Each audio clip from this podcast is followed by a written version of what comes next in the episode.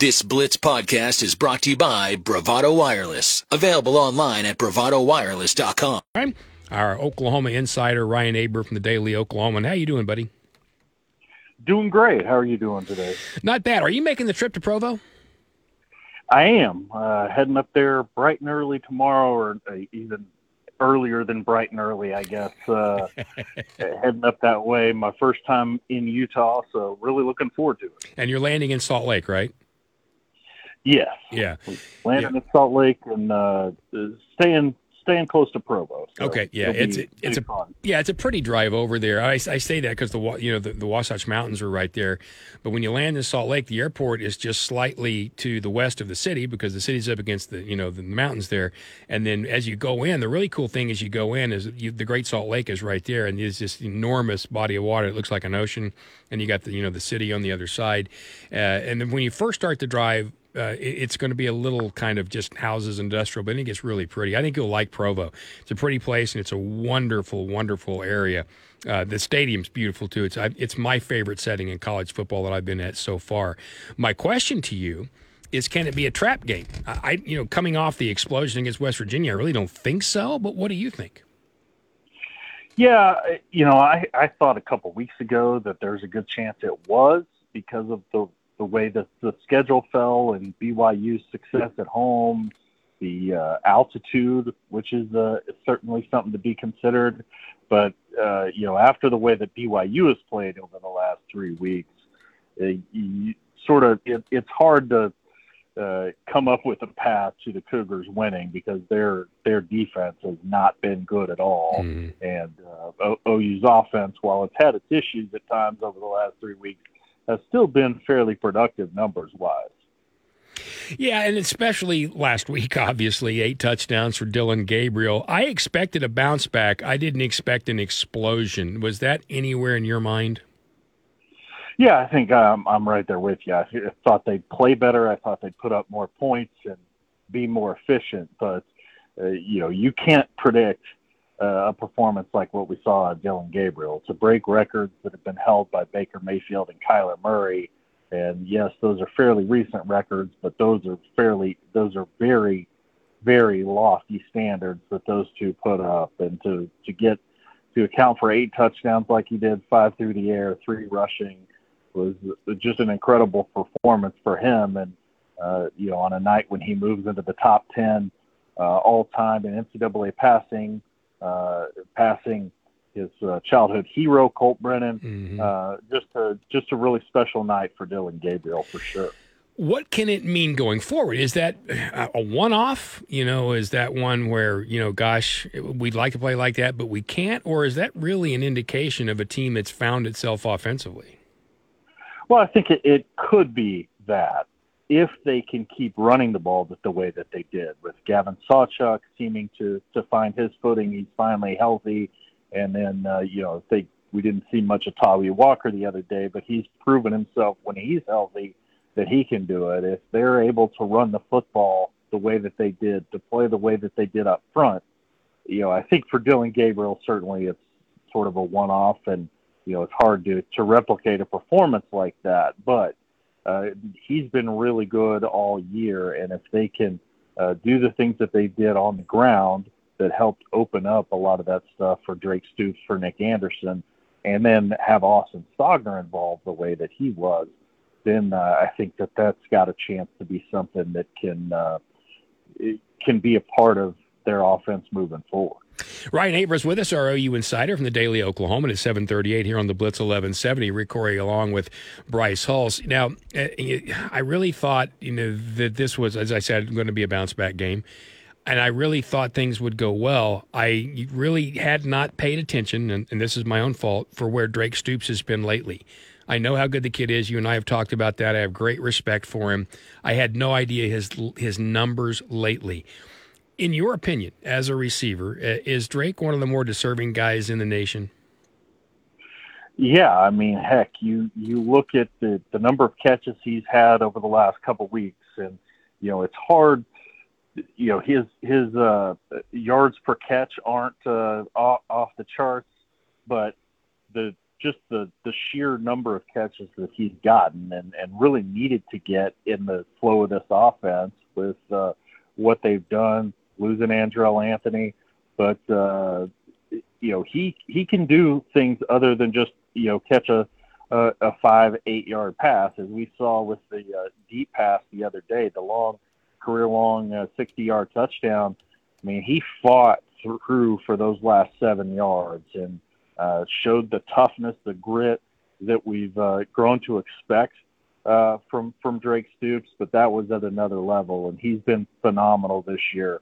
We knew coming in that he was one of the ones that uh, could be counted on among this receiver group. Him and Jalil Farooq, pretty much uh, the two guys that there that uh, were sort of the known commodities, but he's been off the charts this year. It's been incredible to see the growth from him, really steadily from year to year. But uh, this year it's been an explosion.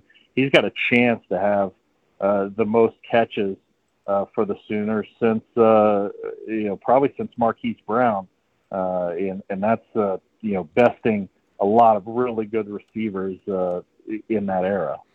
All right, so yesterday the Big 12 air quotes clarified their whole, you know, tie break procedure.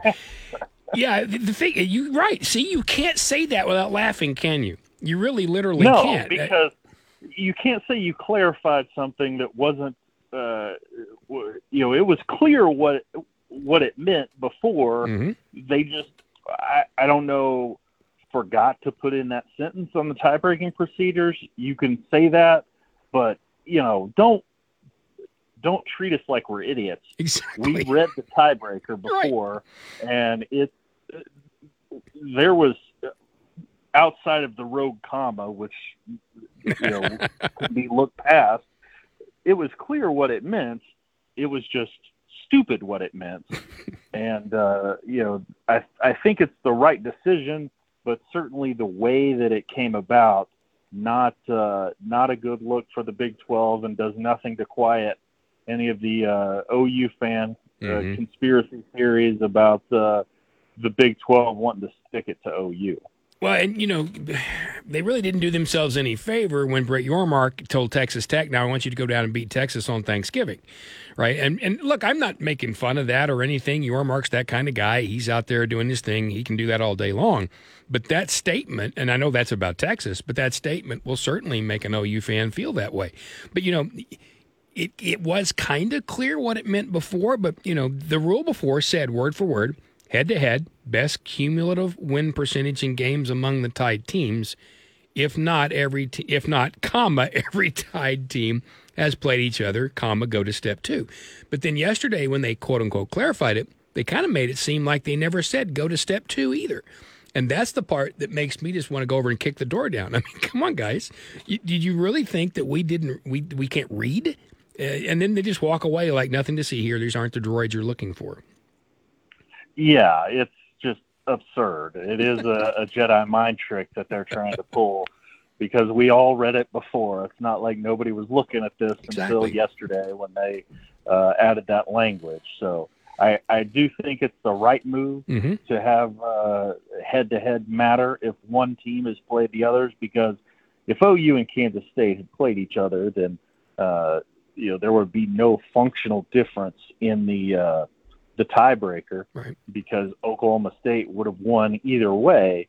Now I know that there's an argument among OU fans that hey, Oklahoma State didn't have to play Texas and OU did, and and if that happened, then you could uh, you know have a different result. But you know that happens in in a lot of conferences, and uh, I think head to head needs to be the the first tiebreaker, and if that's available to you, then you take it. And uh, you know I, I think certainly it makes sense, but uh, the way that they did it doesn't make sense. And but that's a lot of what the Big 12 has done for a long time. I mean, I think about the uh, the one true champion, uh, you know, slogan uh, back before the uh, Big 12 championship game was re-implemented when uh, you know they had the tie between uh, Baylor and, and TCU and all the back and forth there, and uh, the ridiculousness of it then. Now we just have a different version of that ridiculousness. Yeah, we do. And then I, I got to tell you, I, I know this is not going to be popular among locals, but I always love chaos. And what happens if Texas loses to Iowa State? And and look, it's possible that it's not likely, but without Jonathan Brooks and with a just coming off the injury, uh, Quinn Ewers, who I think is a thoroughbred. I don't think he plays very well when he's got a hangnail. He's thinking when he's when he's healthy, I think he's great. When he's not healthy, even the smallest, I don't think he is. Iowa State were to win that game and throw it in complete chaos. Now they beat Oklahoma State, so they own one of them. And you could really talk about something you'd have to start having your head spin. Yeah, it's uh, it's got a chance to be wild mm-hmm. in in the league over these last couple of weeks. You know, with the, the games that Texas has, with obviously OU and Oklahoma State finish being, uh, you know, you would think that they'd be able to uh, win their next two games. Mm-hmm if there's a tie there, then we go uh, we we can go way down that list of tiebreakers uh, without getting to one that's going to break it. So it's going to be be a wild ride for sure, especially if Texas loses. So uh, and and they can. I mean, heck, you look at Iowa State's offense, what they put up against BYU last week. Uh, they they've got a you know a, a team that's capable of uh, pulling something off like that. They've had success against Texas at times recently, so uh, you know it'll be be fun to watch. Mm, it certainly will. Just a couple of minutes here with Ryan Aber from the Oklahoman. He is our OU insider. We're going to ask what he's writing in a couple of minutes. First of all, Bryce has a hoops question.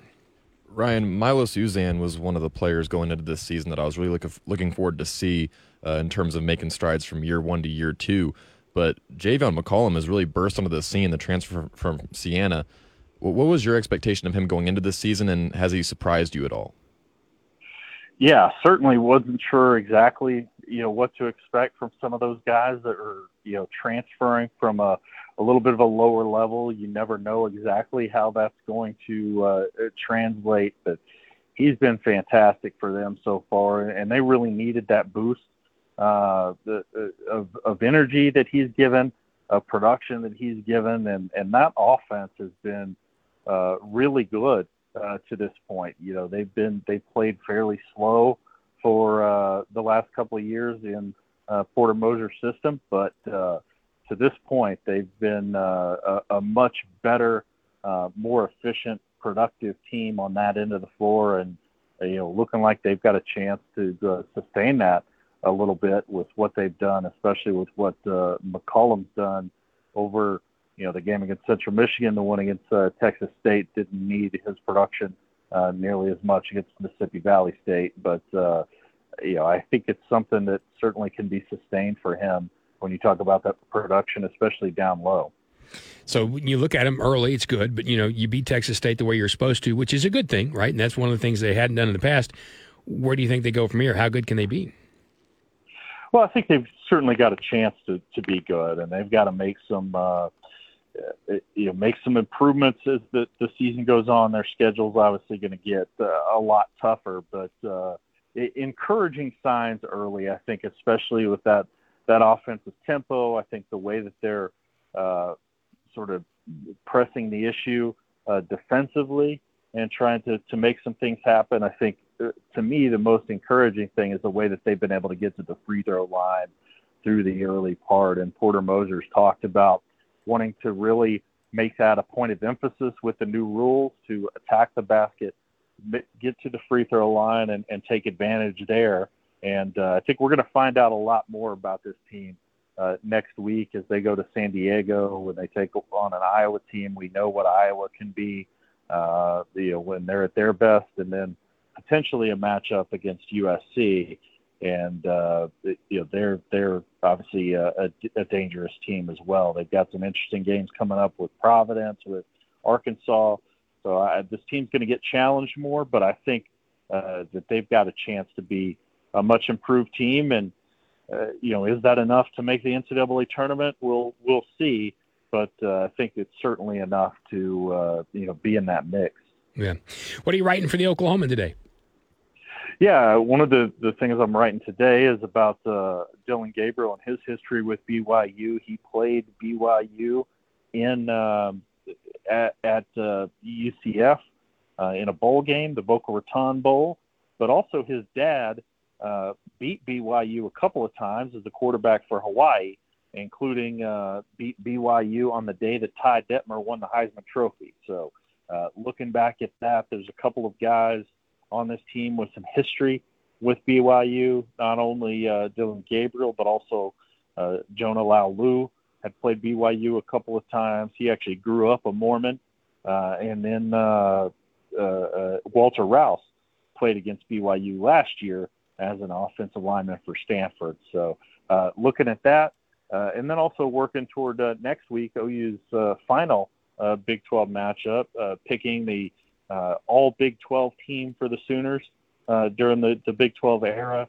which has uh, got some interesting decisions on it uh, to make, and uh, starting to look at uh, you know the the overall body of work for the Sooners in the Big 12. Outstanding. Well, and you make it to Provo if you're a breakfast guy. Try a place called True Religion. It's been a long time, but uh, if it's still there, True Religion, and it's a breakfast brunch, and believe me, it'll blow you out of the water. All right, I will uh, try to do that. That might have to be a Sunday morning thing because yeah. uh, Saturday morning is going to be an early one in Provo. Yeah. It's going to be really strange to have mm-hmm. a 10 a.m. kick. I've been a part of one. I covered that uh, 2001 Cotton Bowl between Oklahoma and Arkansas that kicked off at 10 a.m. But uh, this one is going to be be a little bit strange, but it'll also be nice to be done with work. Uh, you know, hopefully, maybe while the sun's still out. Yeah, yeah, yeah. I was part of a 10 a.m. at the Humanitarian Bowl, Tulsa and Boise, and had to leave the stadium at oh dark 30, and it was snowing outside. So yeah, I know what you're talking about. Well, travel safe, have a good time. It's a beautiful place, and we'll talk to you next week. Thanks, Ryan. Sounds great. Always look forward to it. Thank you all, and have a great weekend. Thank you for listening to this exclusive Blitz 1170 podcast from Bravado Wireless.